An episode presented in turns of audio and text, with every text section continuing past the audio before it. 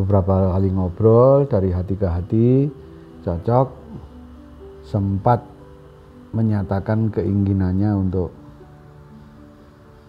diambil anak angkat. Saya bilang wah ojo. Saya menolak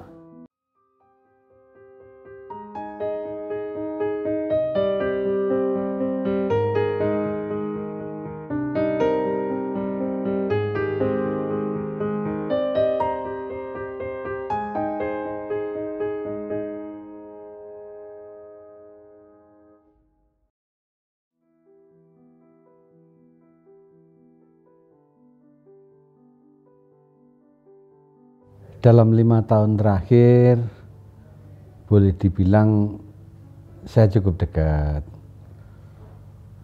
Dan bagi saya menarik karena setiap kali diskusi selalu muncul hal-hal menarik. Saking menariknya saya pernah diajak ke Helsinki untuk lihat F1 tapi saya nggak nggak mau saya. Diskusinya macam-macam. Tapi saya nggak heran karena bebasan ini memang punya darah pahlawan. Jadi seperti kita ketahui bebasan ini anak Gatot Subroto sehingga darah pahlawan mengalir deras di tubuhnya. Ide-idenya sangat brilian. Terakhir itu di Boyolali nyumbang hampir 3 miliar untuk rehab UMKM dan restoran kecil sama homestay di Solo agar menjadi destinasi wisata yang baik dan alhamdulillah sukses. Kalau kesan saya terhadap Pak Bob ini, Bob Hasan ini sangat dermawan. Dan itu baik untuk contoh milenial.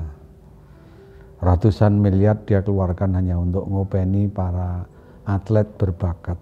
Ini suatu yang luar biasa dan hidupnya memang didedikasikan untuk hal-hal seperti itu khususnya menyangkut olahraga.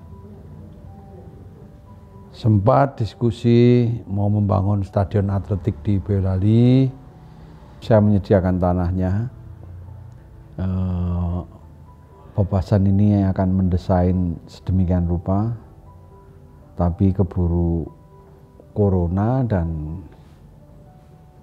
sehingga diskusi itu tidak fokus.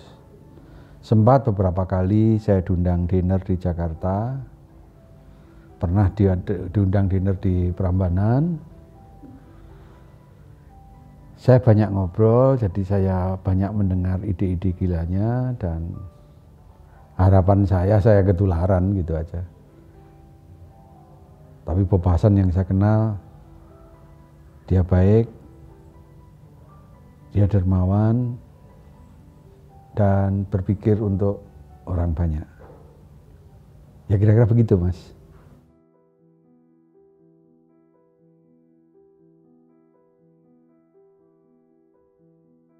Suatu saat saya diundang untuk berpidato dan saya waktu itu diberi waktu 20 menit. Tapi akhirnya pidato saya melebihi satu jam dan di situ bebasan tepuk tangan.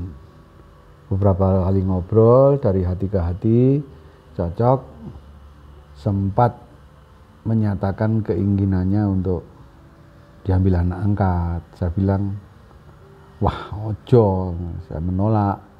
Karena aku iki wong sugih engko aku jadi anak angkatmu urusan warisan ngono dadi perkara aku. Kalau anak didik saya mau jadilah saya ya Bob Asam saya anggap sebagai guru dan akhirnya beliau sepakat. Berkali-kali terakhir ke Helsinki kemudian saya diajak ke Ngada tapi lagi-lagi saya menolak ya seperti itu memang uh, dekat sering nelpon saya sering ngobrol sering ngopi saya sempat diundang ke Senopati yang ngobrol tentang Indonesia tentang politik ya apa aja kita ngobrol ya saya mendapat pengalaman yang luar biasa. Hebat bebasan itu.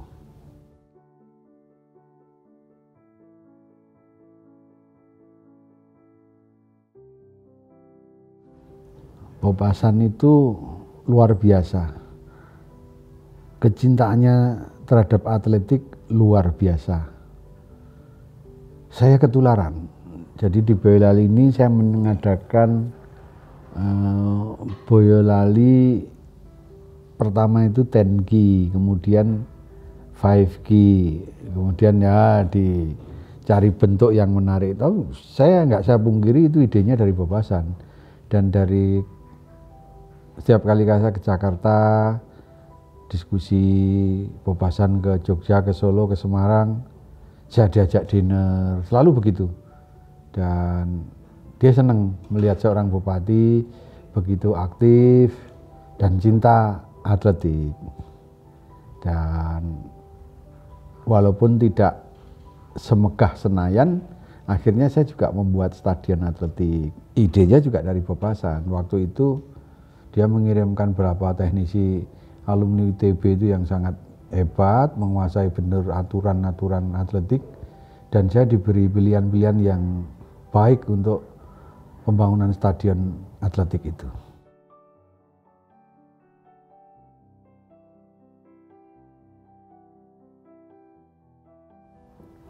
Saya sebelum kenal secara pribadi dengan Bob Hasan kan sudah baca koran, baca media, seluruh informasi tentang Bob Hasan saya sudah tahu. Tapi pola pikirnya bagaimana saya nggak tahu. Baru setelah beberapa kali dinner itu omongannya gaduh. Kalau soal dia peninggalan Orde Baru, saya tidak melihat itu. Prinsip saya lumpur itu nista. Tapi jangan lupa di dalam lumpur itu ada permata. Berarti tidak nista. Nah itu yang saya gali dari Bob Hasan, ada permata di dalam hatinya, di dalam pola berpikirnya, di dalam ide-idenya itu saya sih sudah diangkat sebagai anak didik lah. Ya saya hormat pada senior dan memang dalam hal-hal tertentu dia sangat brilian.